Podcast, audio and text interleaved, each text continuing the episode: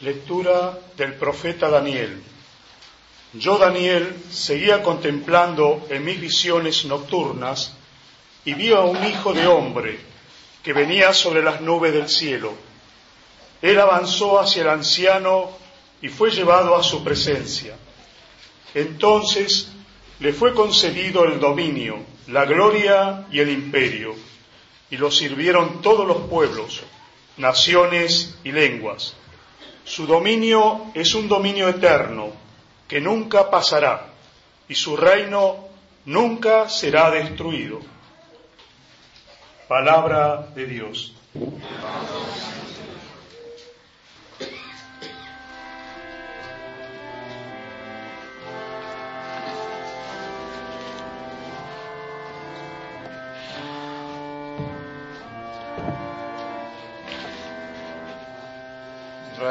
El Señor, alegrese la tierra. Reina el Señor, alegrese la iglesia. Reina el Señor,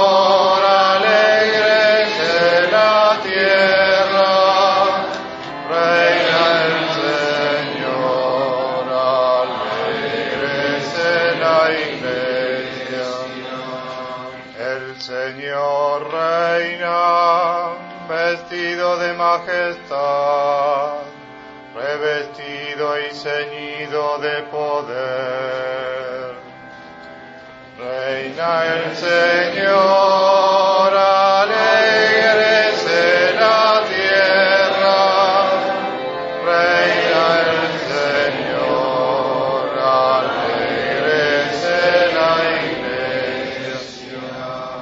Así está firme el orbe y no vacila. Tu trono está firme desde siempre. Tú existes desde la eternidad. Reina el Señor, alegrese la tierra.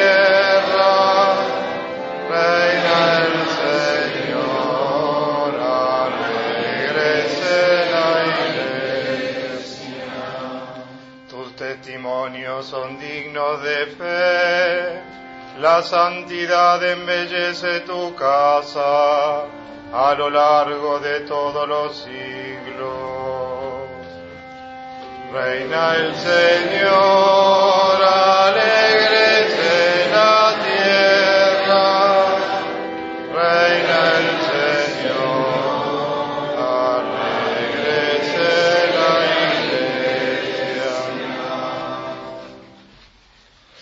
Del libro del Apocalipsis.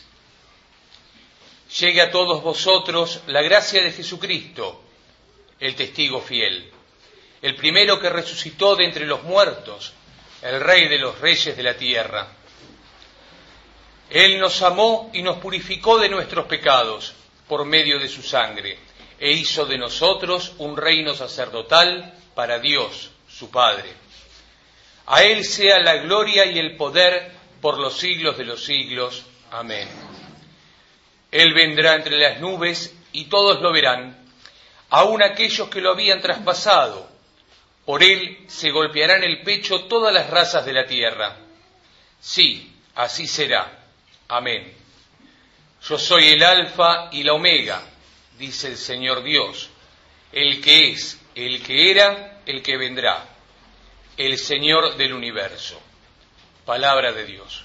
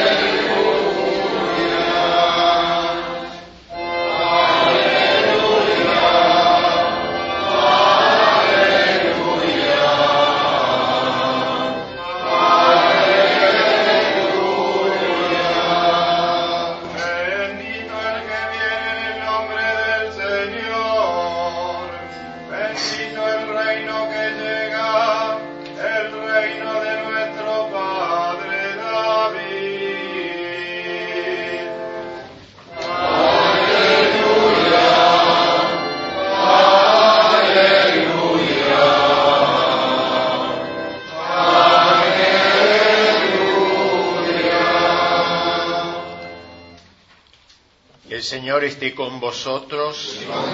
Lectura del Santo Evangelio según San Juan. En aquel tiempo Pilato dijo a Jesús, ¿tú eres el rey de los judíos? Jesús respondió, ¿dices esto por ti mismo u otros te lo han dicho de mí? Pilato respondió, ¿acaso soy yo judío? Tus compatriotas y los sumos sacerdotes te han puesto en mis manos. ¿Qué es lo que has hecho? Jesús respondió, mi reino no es de este mundo. Si mi reino fuera de este mundo, mis partidarios habrían combatido para que yo no fuese entregado a los judíos. Pero mi reino no es de aquí. Pilato le dijo, entonces tú eres rey. Jesús respondió, tienes razón, yo soy rey, para esto he nacido y he venido al mundo, para dar testimonio de la verdad. El que es de la verdad, escucha mi voz. Palabra de Dios.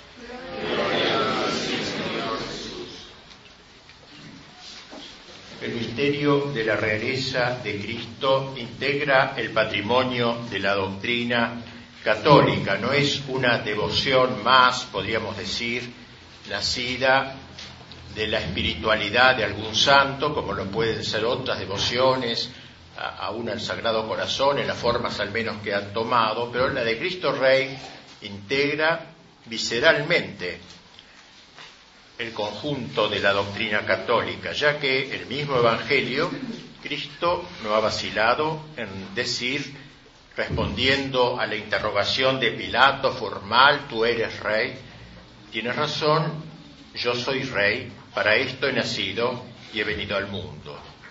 Yo soy rey, pues, pero no solamente yo soy rey, sino para esto he nacido. Es decir, que todo el misterio de la encarnación del Verbo tuvo por finalidad ser rey. Cristo ha venido para ser rey. Para esto he nacido, para esto he venido al mundo. Y el mismo Evangelio se encarga de decirnos hasta dónde llega esta realeza de Cristo. Cristo ha querido ser rey en dos grandes ámbitos. El primer ámbito es el ámbito individual. Él dijo, mi reino está dentro de vosotros. Es decir, Cristo quiere que cada uno de nosotros le ofrezca su interior para que en él pueda desplegarse el trono de su realeza, que reine sobre nuestra inteligencia, sobre nuestra voluntad, sobre nuestros afectos, sobre nuestras, nuestros criterios, nuestras indignaciones, sobre todo lo que brota de nosotros. Quiere ser rey. Mi reino está dentro de vosotros. Pero no es este el único lugar donde Cristo ha querido hacer efectiva su realeza, sino también en el ámbito social, en el ámbito exterior, en el ámbito temporal, porque como bien decía Pío XI al instaurar esta fiesta como consecuencia de la encíclica Quas Primas que trata sobre la realeza de Cristo, no porque los hombres estén en la sociedad se independizan de ese Cristo al cual están sujetos en su vida individual. Cristo mismo se encargó de decirlo, se me ha dado todo poder en el cielo y en la tierra. Es decir, Cristo tiene también poder sobre el orden temporal, en el cielo y en la tierra. Frente a esta,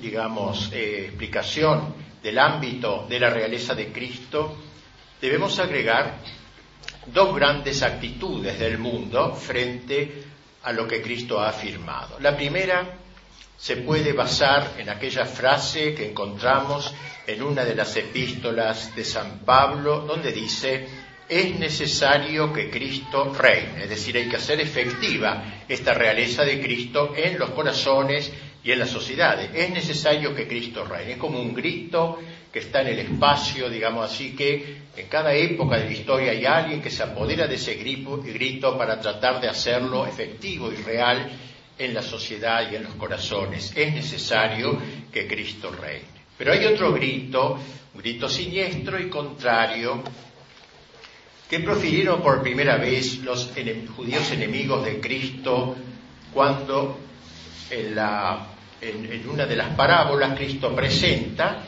los presenta a ellos exclamando, no queremos que éste reine sobre nosotros. Es aquella parábola en la cual un rey se va para un, viaje de bodas y, cuando, y mientras está ausente, eh, anuncia su vuelta y contesta, no queremos que éste reine sobre nosotros. Pues bien, este, este es otro grito, también que está flotando en el aire, en la historia, y cada momento, en cada época, hay alguien que se apodera de ese grito y trata de llevarlo a la práctica, de hacerlo cumplir en la sociedad, en el mundo y también en el orden temporal. No queremos que éste reine sobre nosotros. Por eso hay que distinguir entre cristianismo y cristiandad. El cristianismo es la práctica, digamos, individual de la doctrina de, Cristo en los corazones, esa realeza de Cristo en los corazones que me lleva a practicar las virtudes coherentes con aquella realeza, con aquel Señor que está dentro de mí, eh, que está en mi interior. Por tanto, hay esta, eh, continuidad de la presencia de Cristo en los corazones y en las sociedades. Y un enfrentamiento, este enfrentamiento de es necesario que Cristo reine y no queremos que este reine sobre nosotros, es el que explica la historia desde un punto de vista no ya económico o político, sino teológico, es decir, desde el punto de vista de Dios, desde los ojos de Dios. Dios ve la historia como la lucha de estos dos ciudades, como la llamó San Agustín, o dos banderas, como prefirió llamarla, llamarlo San Ignacio. El cristianismo, decíamos, es la práctica en el orden individual y la cristiandad es cuando el Evangelio impregna el orden temporal. Pues bien, si vemos rápidamente la historia, vemos que al comienzo hubo cristianismo y no hubo cristiandad. Bajo las persecuciones del Imperio Romano, obviamente, había cristianismo porque había muchos cristianos en cuyo corazón reinaba Jesucristo, héroes, mártires también. Pero no había cristiandad porque el Evangelio no podía impregnar el orden temporal. La política estaba en manos de poderes adversos, la economía y todo el resto estaba en manos de una visión pagana.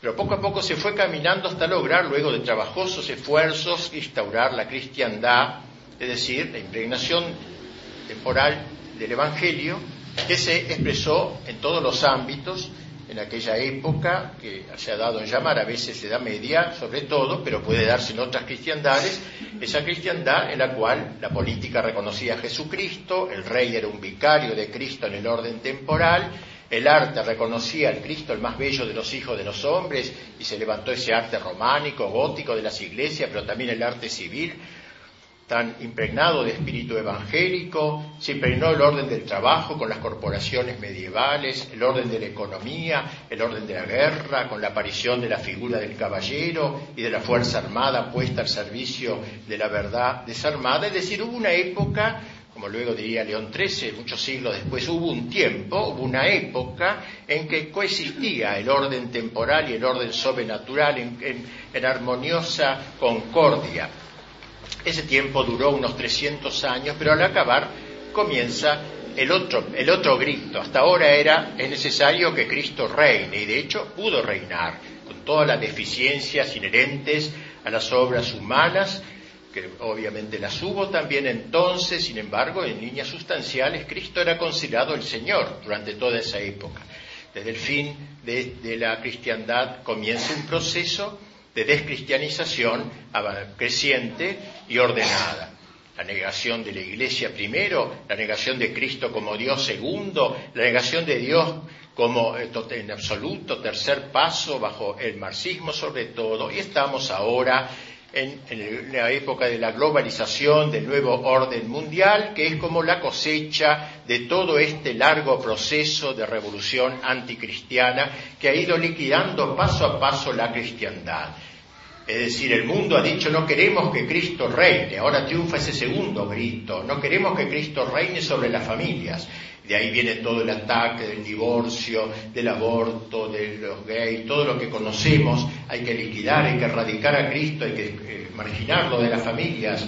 Eh, Cristo ha querido ser erradicado de la, de la economía con el lucro, etcétera, la codicia instaurada casi como método económico. Cristo ha sido también expulsado del trabajo, del arte, ya no, la ya no hay esa belleza que eleva hacia lo alto, sino al contrario esa belleza, esa falsa belleza que hacía que Platón echara de la ciudad a todos los cantores sensuales que tiraban para abajo al hombre que escuchaba esos cantos, esa música, que ha destruido la armonía del más hermoso de los que debería expresar al más hermoso de los hijos de los hombres, como se lo ha llamado a Cristo. No queremos que este reine sobre la, sobre la familia sobre, y sobre todo sobre la política, que es quizá lo más importante en el orden temporal, ya que desde la política es donde se da forma a una nación determinada. Y hemos llegado luego de este largo itinerario la, destrucción práctica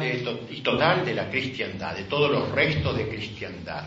¿Qué queda? Queda el cristianismo, es decir, personas sueltas, no amparadas en un orden social, no vertebradas en una sociedad que reconozca a Cristo y que trata, sin embargo, de mantener la presencia de Cristo, el señorío de Cristo en su interior. Ahora el combate pues se entablará contra este último reducto de la realeza de Cristo, mi reino está dentro de vosotros, hay que expulsar a Cristo del interior de los corazones, hay que conseguir la apostasía de los individuos, de las personas, para que no quede ni restos ni el recuerdo ni la, tentación de, Cristo y de Dios, que, no se piense en ello, como si no existiera realmente. Pues bien, nosotros vivimos en esta época que no debemos lamentar el exceso, porque Dios a cada uno lo pone en la época que ha soñado para él y para que realice las acciones, muchas pocas o muchas que pueda realizar en esa época, en medio de tantas dificultades esta, que se va acercando a épocas terminales donde haya un dominio total del mal, pero finalmente la victoria del bien de Cristo que vendrá en la parucía, misterio que vamos a recordar los próximos domingos, los primeros domingos de Adviento, la vuelta triunfante de Cristo, la victoria sobre la bestia, el anticristo y el mal de la historia y, y el triunfo del Señor. ¿Qué podemos hacer en este tiempo? Primero fundar bien el cristianismo que Cristo reine en nuestras almas, pero también tratar de luchar exteriormente contra los que dicen no queremos que este reine sobre nosotros. Juntar los dos combates, son combates inescindibles.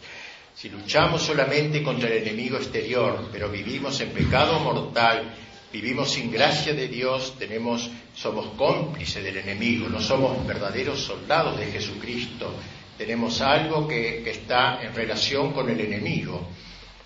Y por eso entonces la lucha es doble, la lucha interior para lograr un cristianismo cada vez más auténtico, la gracia, las virtudes, el crecimiento en el orden espiritual y la lucha exterior, un cristianismo que debe ser más militante que nunca el de hoy, precisamente porque el enemigo tiene casi todas las cosas en sus manos, no un catolicismo vegetante que se dedica a permanecer, a observar y a llorar quizá lo que está sucediendo, sino un catolicismo realmente militante. Nuestra iglesia no se llama iglesia vegetante, sino iglesia militante y así debemos tomar parte en este carácter guerrero que tiene nuestra fe católica. Pidámosle pues hoy en este día de Cristo Rey, que está tan erradicado y que se sentirá contento, supongo, de la presencia de ustedes aquí que se reúnen para venerar este misterio, adorar este misterio y ofrecerse al Señor de este misterio la gracia del coraje apostólico. Vamos a recibir pronto la Sagrada Comunión. Pidámosle al Señor esa doble realeza. Primero que al entrar adentro nuestro expulse de nuestro interior todos los enemigos internos que tenemos, nuestras inclinaciones a los pecados, sobre todo los consentimientos al pecado, las pasiones que no hemos sabido dominar, que todo eso Cristo vaya enseñoreando, todo nuestro ser, todo nuestro interior, para que nos haga soldados más aptos. Santa Juana de Arco se decía que antes de lanzar sus soldados al combate les decía ningún guerrero que no esté en gracia de Dios. Por tanto, la Eucaristía es lo que nos da fuerza para amar la gracia como los santos y decir antes morir que pecar, como rezamos siempre en el, en el, en el pésame cuando nos confesamos, pero que es tan difícil de cumplir, antes querría haber muerto que haberos ofendido.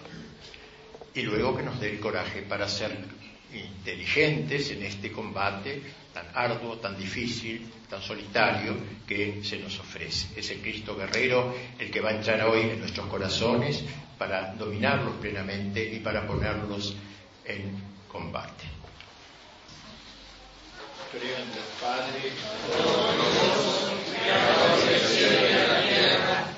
creo que Jesucristo